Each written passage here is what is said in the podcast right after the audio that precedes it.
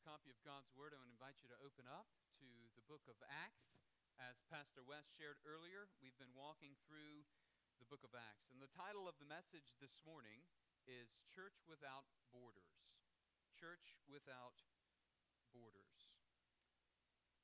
Acts chapter 8, beginning in verse 4, is where we'll start this morning. But before we start, would you join me in prayer? Father in heaven, as we consider your word this morning, reminded of Spurgeon's line where he said, The word of God is like a lion. It just needs to be let out of the cage. And so, Father, would you would you take your word today and let it not be tame as it falls upon us? God, would you be mighty and powerful in our midst? Would you um, challenge us according to the truth of your word? Would you enliven us by your Holy Spirit and fan the flame, no matter how small it might be in our hearts or minds or how big it might be? God, fan that flame this morning so that your word is all consuming in our lives, so that we grow in a passion and desire to proclaim the truth of your word. And God, would you captivate our hearts today? Now, Lord, I pray that the words of my mouth and the meditations of my heart would be pleasing in your sight, O Lord, my rock and my redeemer. For it's in Christ's name we pray. Amen. Church Without Borders. You know, a mission statement for a congregation, a mission statement for a business is a very important thing. The mission statement communicates something about that business. Some call it a vision statement, others a mission statement. Some say they're the same, others say that there's a, a difference between the two. But the mission statement of a business is very important because it communicates something about that business. It tells us the goal or the objective, what this business hopes to accomplish over the long term. Well, in one sense, Acts chapter 1, verse 8 is the mission statement for the church. Crosspoint has a mission statement for our congregation. Its Crosspoint, it, Crosspoint exists to make disciples of all nations for the good of all people and the glory of God. This is the mission of Crosspoint? Well, in Acts chapter 1, verse 8, the mission statement given to the church by Jesus is this He says, But you will receive power when the Holy Spirit has come upon you, and you will be my witnesses in Jerusalem and in Judea and Samaria and to the remotest part of the earth. So the disciples are to wait in Jerusalem. The apostles are to wait in Jerusalem till the Holy Spirit comes upon them with power, and then he will send them out. So this morning, I want us to see simply this that God calls believers to evangelize the world. God calls believers to evangelize the world. This is our mission. It's to make disciples and part of making disciples is to evangelize the world. So I'm going to begin reading in verse 4, and I want to invite you to follow along. Acts chapter 8, verse 4. Now those who were scattered went about preaching the word. Philip went down to the city of Samaria and proclaimed to them the Christ. And the crowds with one accord paid attention to what was being said by Philip when they heard him and saw the signs he did. For unclean spirits crying out with a loud voice, came out of many who had them. And many who were paralyzed or lame were healed. So there was much joy in that city. There was a man named Simon who had previously practiced magic in the city and amazed the people of Samaria, saying that he himself was somebody great. They all paid attention to him, from least to greatest, saying, This man is the power of God that is called great. And they paid attention to him for a long time. And they paid attention to him because for a long time he had amazed them with his magic.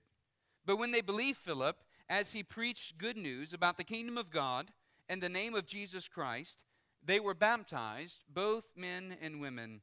Even Simon himself believed. And after being baptized, he continued with Philip, and seeing signs and great miracles performed, he was amazed. Now, when the apostles at Jerusalem heard that Samaria had received the word of God, they sent Peter and John, who came down and prayed for them that they might receive the Holy Spirit. For he had not yet fallen on any of them, but they had only been baptized in the name of the Lord Jesus. Then they laid their hands on them, and they received the Holy Spirit.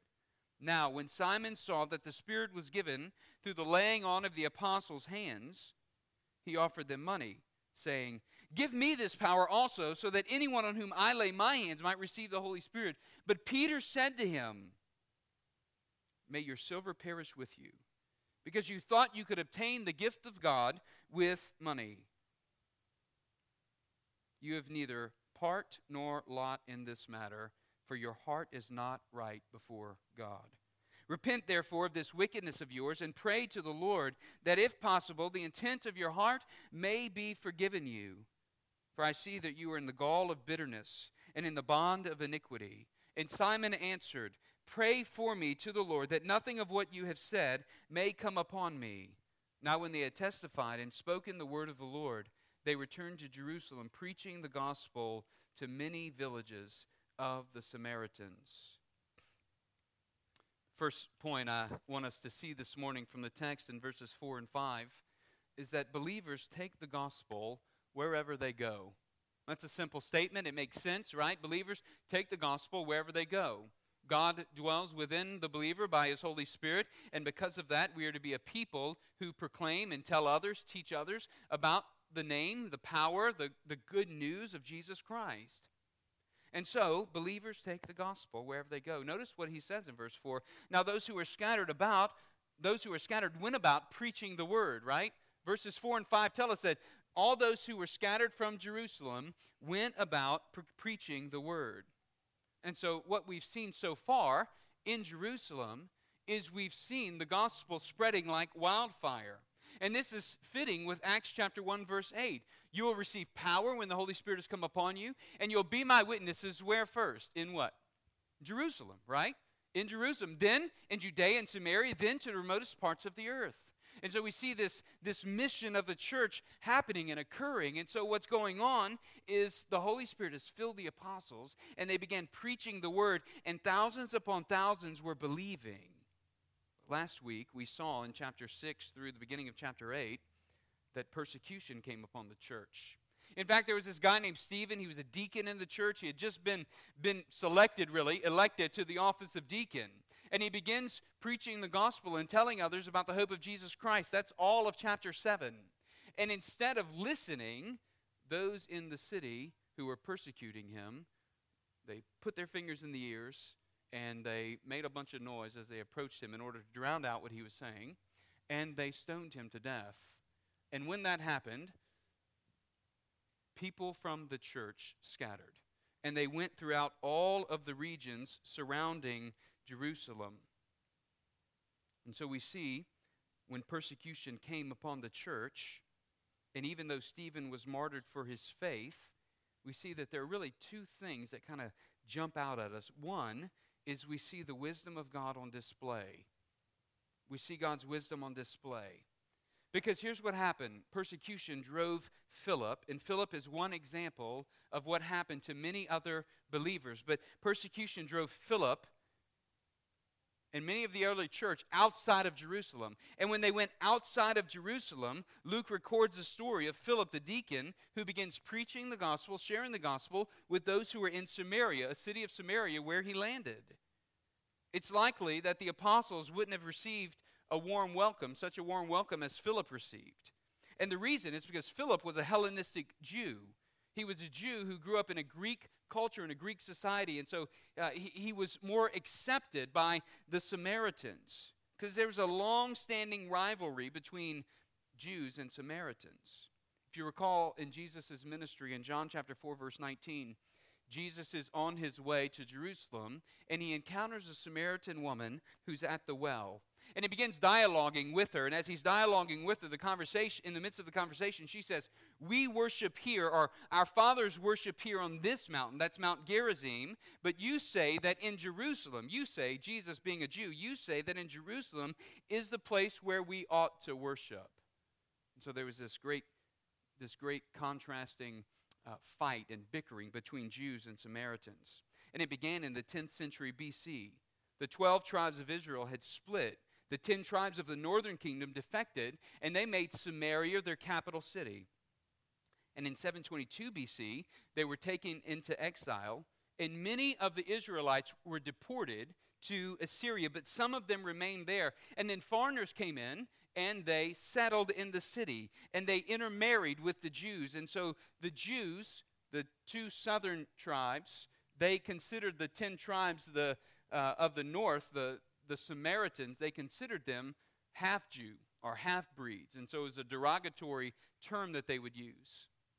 And there was bad blood between them because of the two. They didn't get along. And so Luke 9 records for us the account during Jesus' earthly ministry.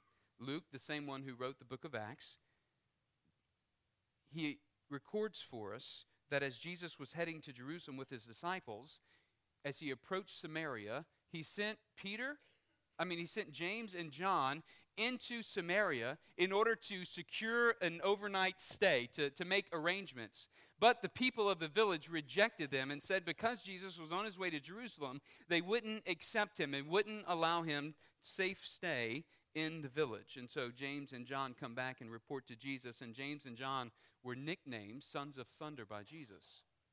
And the reason they were nicknamed Sons of Thunder was because of comments that they followed up with. Comment like this. They asked Jesus, Jesus, they won't let us stay there. You want us to call fire down from heaven to consume them? and these were guys that were, uh, they were brash, right? They were bold. They said, How dare they not allow us to stay there? And so Jesus rebuked them, saying that wasn't his way. My point in all of this I think Luke's point. It's the same John who comes along with Peter later here in chapter 8 to minister as an apostle and to validate what has happened in the Samaritan church. I think the point that we need to see is this is God's wisdom on display. Perhaps Peter and John wouldn't have received such a great welcome had they gone initially to Samaria to preach the gospel, right? But here we have Philip, a man who's driven, driven out by persecution, that arrives there and begins to faithfully preach the gospel and share the gospel. What I want us to realize is perhaps there are people that God intends you to share the gospel with in your life that others could not. Maybe it's because of a close relationship that you have, family relationship, or, or maybe it's a work relationship. Maybe it's some other commonality between you. But my encouragement is don't waste your relationships thinking someone else will share the gospel with that person. We also see, not only do we see the wisdom of God on display, but we see what the persecutors meant for evil, God used for good. What the persecutors meant for evil, God used for good. Persecution led to the scattering of the church and the scattering of the seed of the gospel over the history of the church, the church has been persecuted. It's been riddled with persecution. In fact, in AD 54 to 68, under Nero, Christians were imprisoned and executed. Most likely, it's the time when the Apostle Paul was executed and Peter. In AD 81 to 96, Domitian, he oppressed Christians who refused to pay the divine honors that he demanded. John was exiled to Patmos during this time. In AD 161 to 180, the leader Marcus Aurelius believed that Christianity was dangerous and immoral, and he turned a blind eye to the severe local outbreaks of mob violence against Christians. In AD 284 to 305, Diocletian issued four edicts which were intended to stamp out Christianity altogether. He ordered church buildings to be burned, uh, scriptures to be confiscated, clergy to be tortured and Christian civil servants to be deprived of their citizenship, and if they stubbornly were unrepentant, he would be, they would be executed. Fast forward to 1949, the communist regime defeated the Chinese government and sent 637 inland Chinese missionaries out of the country. They thought the church would collapse. But under intense persecution, the number of believers, believers in China actually grew, and they grew exponentially in comparison to what it was before the persecution began. You see, one of the things that we see throughout church history is that when the church is persecuted, the church thrives. And as Wes even quoted last week, that blood of Christians is the seed of the gospel. This is the way that God works. Even today, there are many, many believers, many in the persecuted church, who are being persecuted for their faith. But what the persecutors meant for evil, God intends for good. You know, God will allow us to be uncomfortable. He'll even allow us to be persecuted for our faith to advance the gospel. This is consistent with what Jesus said in the New Testament, is it not? In, in the Sermon on the Mount, he said, If they persecuted me, they will also what? Persecute you. Blessed are those who are persecuted for righteousness' sake, for theirs is the kingdom of heaven. Paul says in 1 Timothy, all who desire to live a godly life in Jesus Christ or in Christ will be persecuted. You know, in our country, we've, we've enjoyed an unprecedented freedom from persecution. And I'm thankful for the religious freedom that we enjoy. But my encouragement and my challenge to us, and I think scriptural admonition, even God's admonishment of the church, especially the church in the West, is let us not waste the freedom that we enjoy with the complacency of our faith. You know, I, I think about the church in this regard, and, and instead of the church looking like the New Testament church in Acts, I fear what the church looks more like is the people of Israel in Deuteronomy. Whenever they got settled in the land and they drank of cisterns that they didn't dig with their own hands, and they ate of vineyards that they didn't plant with their own hands, and they lived in houses that they didn't build with their own hands. And what they do, they got, they got lazy, complacent. Scripture says they got fat in the sense that they got all of this blessing, but then they turned away from God and began worshiping other things, idols. So, the challenge for us, I think, church, not to waste the freedom that we have, the religious freedom that we have in Christ, but to be bold about speaking forth. As Peter was, I mean, as Philip is bold here, he goes into Samaria and he proclaimed to them the Christ. You see, wherever God's people were scattered, they went about preaching the gospel. And as we leave this gathering this morning, in one sense, we're leaving a gathering, and right, we're being scattered. And this needs to be the, the mission, the vision of, of Crosspoint, of us as believers, that as we're scattered here, we're preaching the gospel, we're proclaiming the gospel. The word for preaching the gospel, we'll see in a few minutes, is euangelizo. It's where we get our word evangelism from. It's to evangelize, to share the gospel, the good news of Jesus Christ. Well, secondly, we see true or counterfeit faith true or counterfeit faith. In verse 9, we're introduced to a character. His name is Simon the magician, Simon Magus, Magnus, if, uh, as others have called him. He was one who was great in the city, he had a great name in the city of Samaria. This is where Philip had landed from his, uh, his flight from persecution. Simon was a man of stature. He was a man who had captivated the, the hearts and the minds of the people. He even had a following. People had believed his message. But when they began to believe Philip's message, the message that Philip was preaching, they were freed.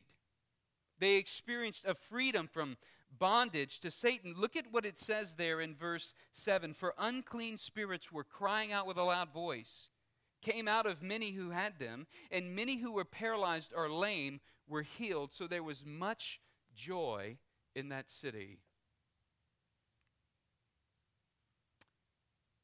They were healed from lameness, from paralysis, they were healed from demon possession. How did this happen? It happened by the proclamation of the gospel. The crowds, with one accord, paid attention to what was being said by Philip, and they heard him and saw the signs that he did. He was preaching the word. Verse 12 gives us a little more clarity on what preaching the word meant. In verse 12, it says, But when they believed Philip as he preached good news about the kingdom of God in the name of Jesus Christ, they were baptized, both men and women. This good news about the kingdom of God, it is the good news that God has made a way for his people to come to him. He's made a way for a, rec- a reconciliation, a restoration in the relationship between God and his people this chasm that exists that, that Pastor Andrew spoke about earlier during our time of confession. The sin that entered the world and separated man and God. This sin problem has been dealt with in the person of Jesus Christ. And this is the message that Philip came to begin preach, or that, that, Philip came and preached to God's pe- uh, to the Samaritans. And as he preached this message, many heard it and they believed. And then they were baptized and followed Christ. This is what the passage is talking about. And this is why verse 8 says, There was so much joy. There was much joy in that city. You see, this is how the gospel works in our lives. God, by his power, frees us from bondage. This wasn't the case for Simon. Scripture says in verse 13, in fact, for Simon, that Simon himself also believed and was baptized, and he continued with Philip. And after seeing signs and great miracles performed, he was, he was amazed. But then we, we continue to read, and in verses 18 through 24, we see that Simon's faith was a counterfeit faith. It wasn't a true faith. When he saw the power of the Holy Spirit demonstrated through the laying on of hands by the apostles, what did Simon want to do? He wanted to purchase this power. He saw a way to get back to the top. He saw a way for, for his glory to be made known. He saw a way for him to be exalted and highly in people's eyes and people's mind. In verse 20, Peter said to him, though, May your silver perish with you because you thought you could obtain the gift of God with money. You have neither part nor lot in this matter, for your heart is not right before God. And in this exchange between Peter and Simon, it seems that Simon was unrepentant and wouldn't even pray.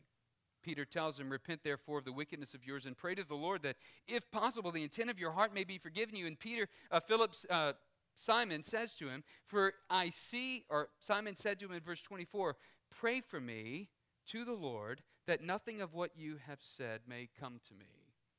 Instead of praying himself, you see, he even invokes Peter to pray on his behalf. And it seems that there was not any repentance on Simon's part. Simon's faith was a counterfeit faith, it's one that wasn't true. Peter tells him, I see that you're still in the gall of bitterness.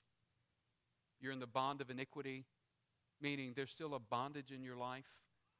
You've not truly been set free. Even though you said you believed and you were baptized, you weren't truly set free from this bondage that holds you, this sin in your life, this desire to exalt self, this desire for, for self glorification. The sobering truth that Luke gives us it's often possible to counterfeit our response to the present and activity of God's Spirit. This is what happens when men, women try to earn favor with God, in some way trying to merit God's blessing. This might be what some of us even try to do. We try to earn or merit God's blessing. There's all sorts of reasons that people decide to be affiliated with Jesus. People decide to be affiliated with the church. Maybe it's somebody that's run, running for public office and they want to, you know, they want to better their image and so they decide to start attending a congregation. Maybe they think that by attending church that they'll become a better person. You know, it can't hurt to have a little Jesus in my life, right? I mean, that's, that's a popular thought. M- maybe it's so that their kids can attend, attend a certain school and even have a discount because they actually go to that church, they're members, they even tithe there. And look, there's even a tax benefit because there's a tax write off as I'm paying for tuition and getting a discount. There, there are many reasons why people become affiliated with the church. For Simon, his reason was he wanted power. He wanted power.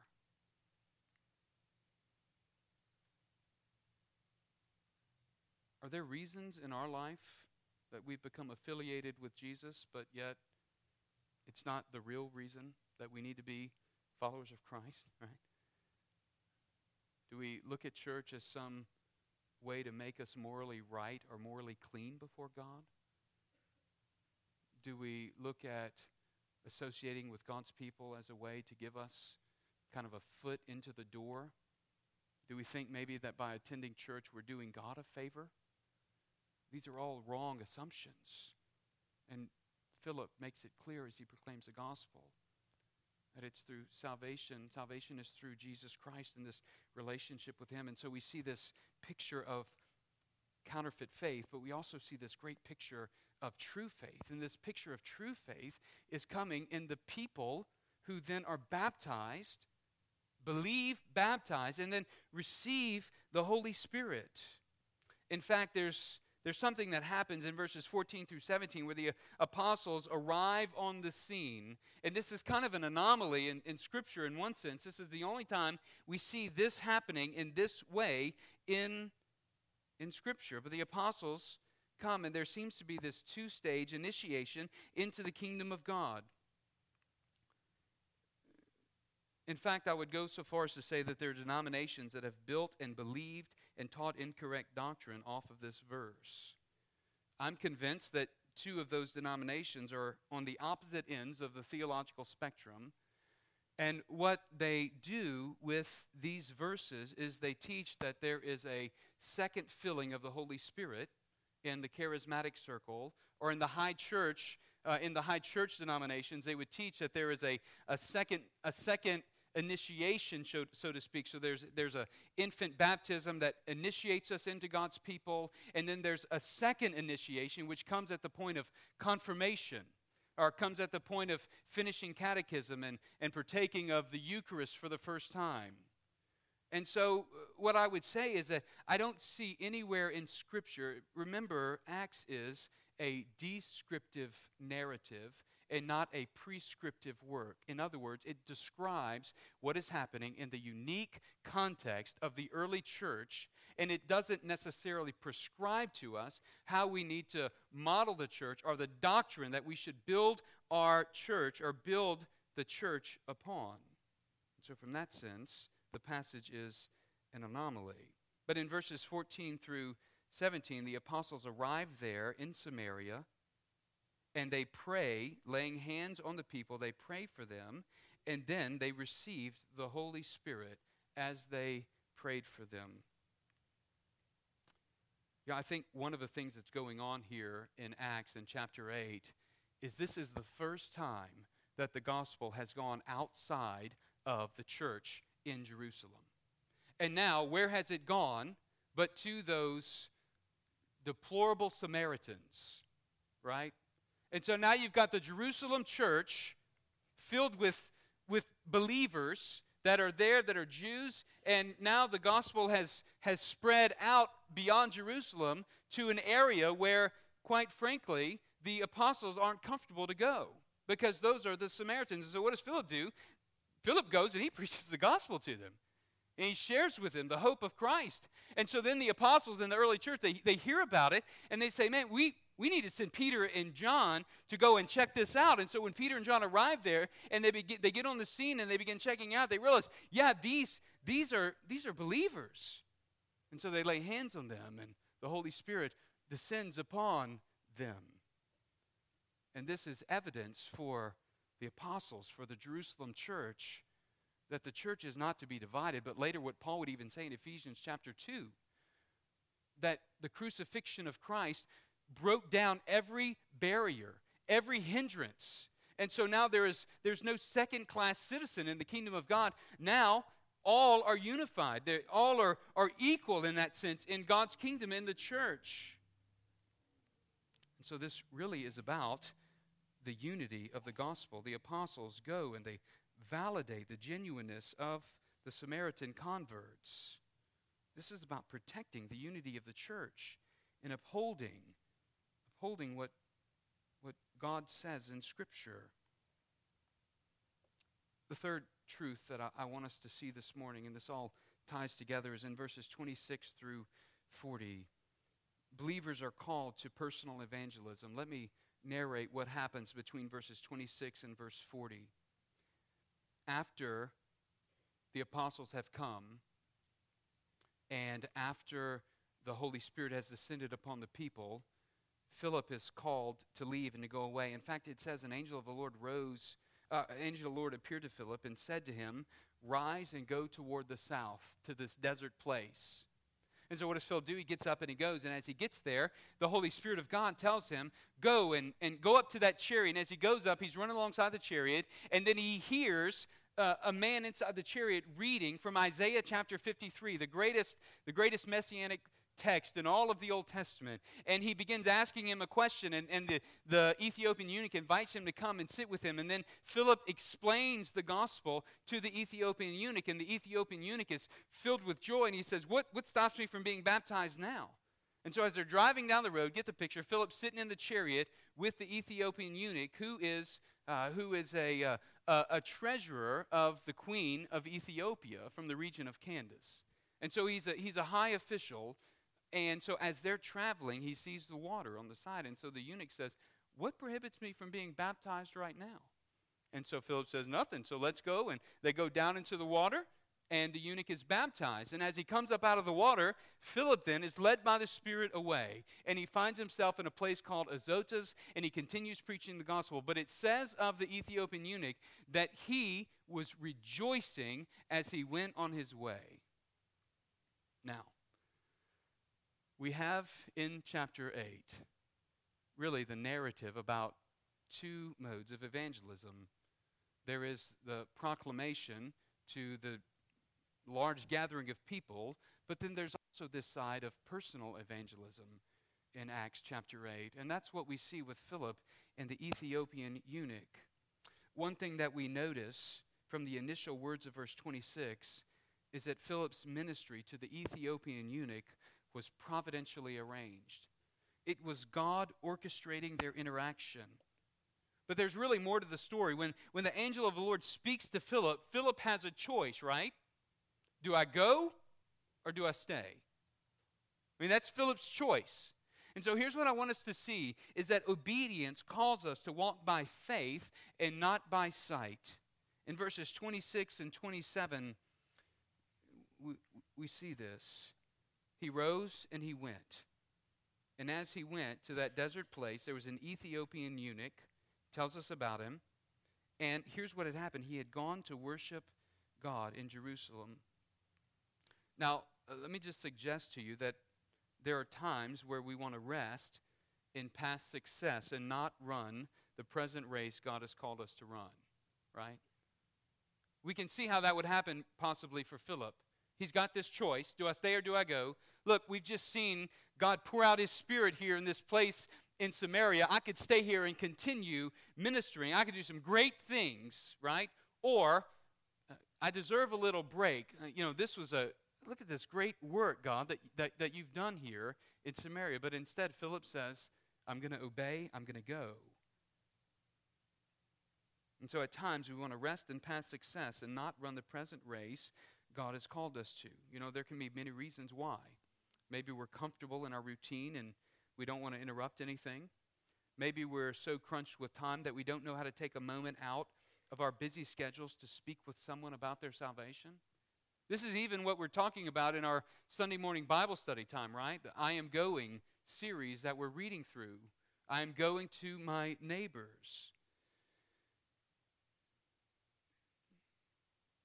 You ever notice, you know, it could be just that we're, we're tired. You ever notice how when you're tired, God tends to get the, the last fruits of your effort and not the first fruits of your effort? It's kind of the leftovers. When you're running, running low on energy, uh, you kind of tend to give God the last. God is the first thing that kind of gets cut from the schedule oftentimes. Maybe spending time in the Word or prayer, memorizing Scripture, all these things kind of take a back seat when life gets hectic and busy, right? That's not the way it ought to be. And I want you to know that Philip wasn't satisfied with the past success of his work for God. Instead, Philip was ready and willing for the present work of God through him. This is how we ought to be, church, believer. Ready and willing for God to be at work in us and through us. You know, the word evangelism is used five times. This verb or noun, evangel- uh, euangelizo, is used five times in chapter 8 between verses 4 and 40. Five times to speak about it. In verse 4, it's used of preaching the gospel. It's used in verse 12 of preaching the good news. It's used in verse 25 of preaching the good news. It's used in verse 35 of speaking and telling of the good news. And it's used in verse 40 of preaching the gospel in the towns until he comes to Caesarea. So I want us to see that obedience calls us to walk by faith and not by sight. This is what Philip's doing. He's walking by faith and not by sight. But secondly, I want us to see that obedience positions me, positions us to be used by God. Obedience positions us to be used by God. Beginning in verse 28, we kind of really get this, this sense. Philip didn't have any idea why the angel of the Lord had called him to go to this desert place and called him away from Samaria, where he's seeing so much great work happening for the gospel. But as he arrives, in verse 29, the Holy Spirit says, Go over and join this chariot. So Philip ran up. He heard the man talking. He joins him in the chariot. And Philip becomes a guide for the Ethiopian eunuch to believe the gospel. He heard him reading from Isaiah 53 Like a sheep, he was led to the slaughter, and like a lamb before its shearer is silent so he opens not his mouth. In his humiliation, justice was denied him. Who can describe his generation? For his life is taken away from the earth. Philip then began to dialogue with the Ethiopian, and he said, Do you understand what you're reading? And the Ethiopian said, No, how can I, unless someone explains it to me? And so Philip then begins to explain the hope of the gospel. He begins, verse 35 says, Philip opened his mouth, and beginning with this scripture, he told him the good news about Jesus.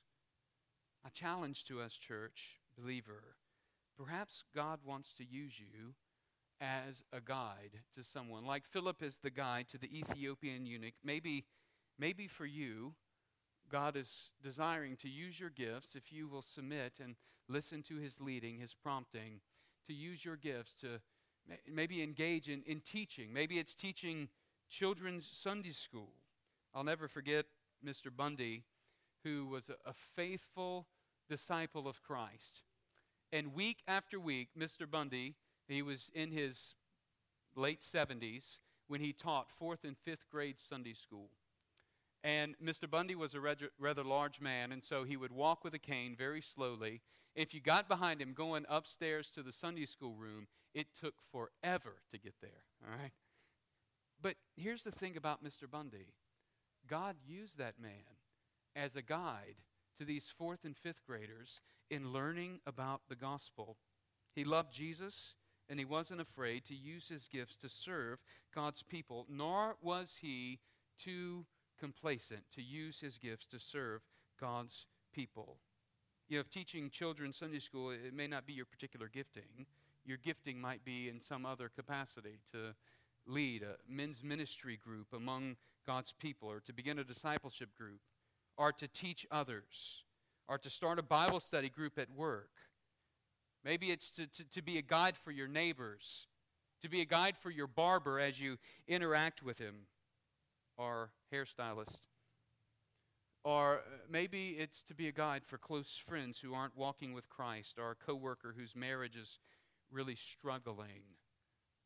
How, how is God desiring to use you to be a guide to others that He has placed in your life? A guide to them seeing and knowing the truth of the gospel.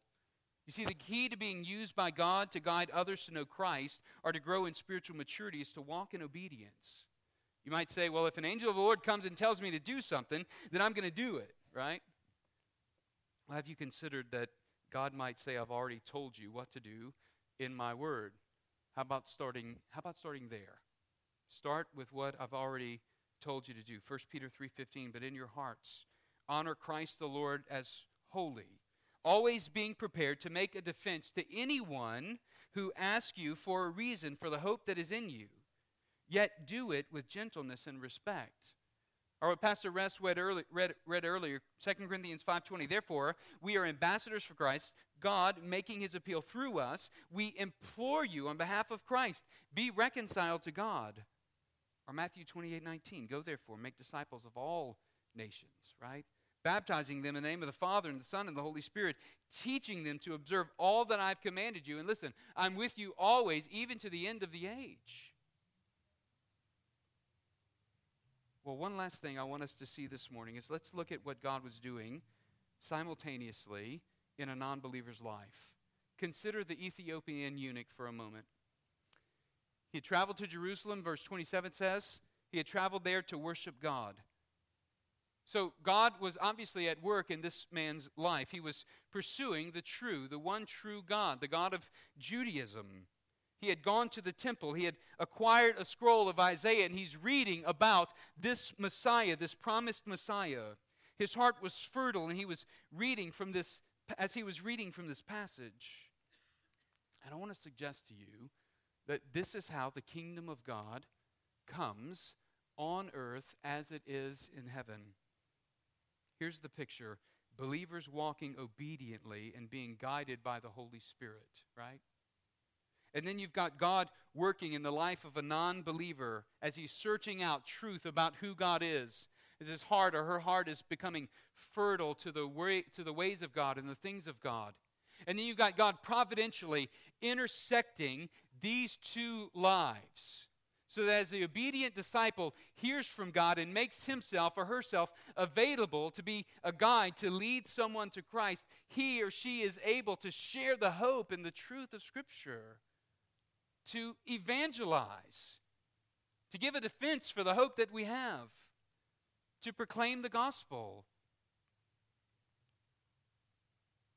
You know, I know there are a, lot of areas in our lives where we feel like we may not have it all together, right?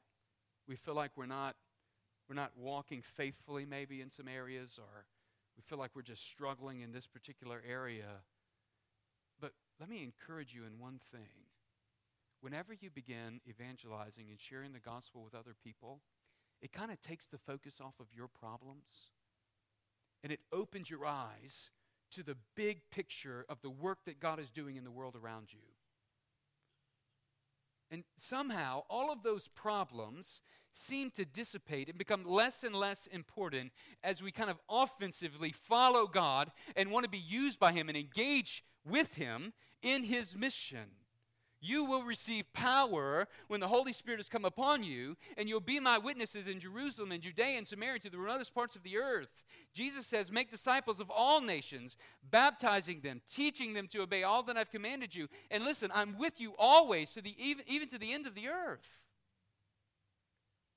So, this is what happens as the kingdom of God is advancing on earth as it is in heaven. So, are you ready for the opportunities God provides for personal evangelism? Are you praying for endurance to walk obediently in God's way and listening for the opportunities to share the gospel with others. What followed for the eunuch was baptism. The eunuch was the first African convert. It's interesting to notice he goes back to Ethiopia.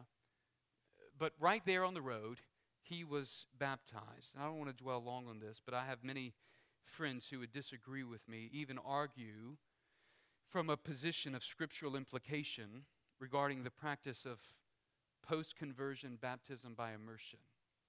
Right? So that means being baptized by immersion after one has been converted to the faith. This is why I'm Baptist. This is why you're Baptist. It's because we believe what Scripture says about this literally. I don't mean to simplify the argument or implication that another denomination would have about infant baptism.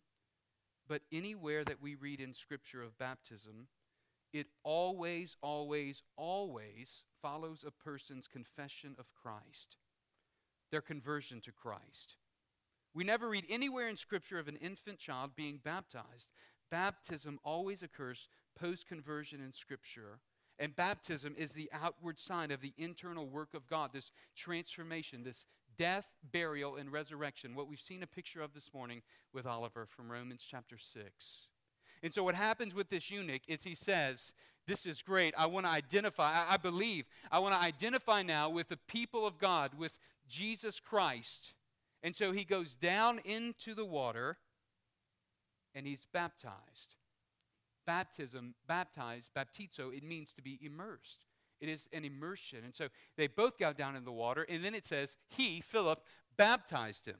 He baptized him by immersion. This is what Jesus speaks to the, the water rite of baptism in Matthew chapter 28, the Great Commission that I read a few moments ago. So the Ethiopian's baptism was a baptism by immersion. They both went down into the water. He was baptized, and then they both came up out of the water. And after that happened, Philip was led by the Spirit to Azotus, where he preached the gospel. My challenge this morning is if there's anyone in here who has not been baptized post conversion to Christ, if, if you're just holding off from the waters of baptism, hear God's word here. This is an act of obedience. It's an act of obedience to the scripture that you would be baptized by immersion. So Philip goes on preaching the gospel, and it says of the Ethiopian eunuch that he went away rejoicing. He went away rejoicing. This is the effect of all who surrender their lives to Christ joy and rejoicing. In a similar way to Philip with the Ethiopian eunuch, God desires to use his disciples who walk in obedience to his commands. He wants to use us to evangelize, to share the hope of the gospel of the kingdom of God with those who don't know Christ. And this is a glorious truth about how God works and how God is, how God involves us in his divine plan of advancing his kingdom on earth as it is in heaven. What we see in Acts chapter 8 is the church without borders. The church begins growing and spreading, and God uses his people to do that.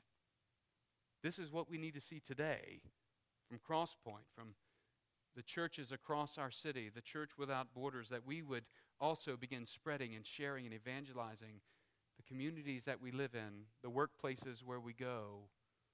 All of this, all of this for the sake of the gospel, for the glory and the name of Jesus Christ. Well, we see here an example of personal evangelism with Philip. He walked in obedience. And we see that God even moves Philip and moves the believers outside of the church through persecution so that as believers are scattered, the gospel is scattered. So, two things. Number one, are you being faithful to scatter the gospel as you go, believer? Are you scattering gospel seed so that it takes root in people's lives? Are you trusting God to lead you and to direct you to follow Him? Are you walking in obedience? Maybe for you this morning, this relationship with Christ is something that you've never considered or heard or had. And I want to encourage you or challenge you this morning if, if, if you have questions about what it means to follow Christ. I would love to speak with you about that. If uh, the picture of baptism is one that has challenged you, I'd love to speak with you about what it means to surrender your life to Christ, to follow Christ, to be a Christian you don't have to do this thing on your own. The Holy Spirit comes and fills God's people, and He empowers us to walk, to follow Him, to be obedient, to live for Him, and to, to speak for Him, to share the gospel with others. I want to close this in prayer, and you respond this morning as the Lord leads. Let us pray. Father in heaven, as we consider your word this morning in our own lives, I pray that you would use it to encourage us, to challenge us in areas where we need to be challenged, um, to, um, to work in our lives by your Holy Spirit. We, we ask that you would work in our lives by your Holy Spirit to teach us and show us the truth of your word. We thank you for the testimony of baptism that we've seen this morning in Oliver. And we pray, Father, that you would continue to do this great work amidst our congregation and the homes of families. We pray, Father, that you would strengthen us to be your witnesses as we go out into the world, as we're scattered from this place. It's in Christ's name we pray. Amen.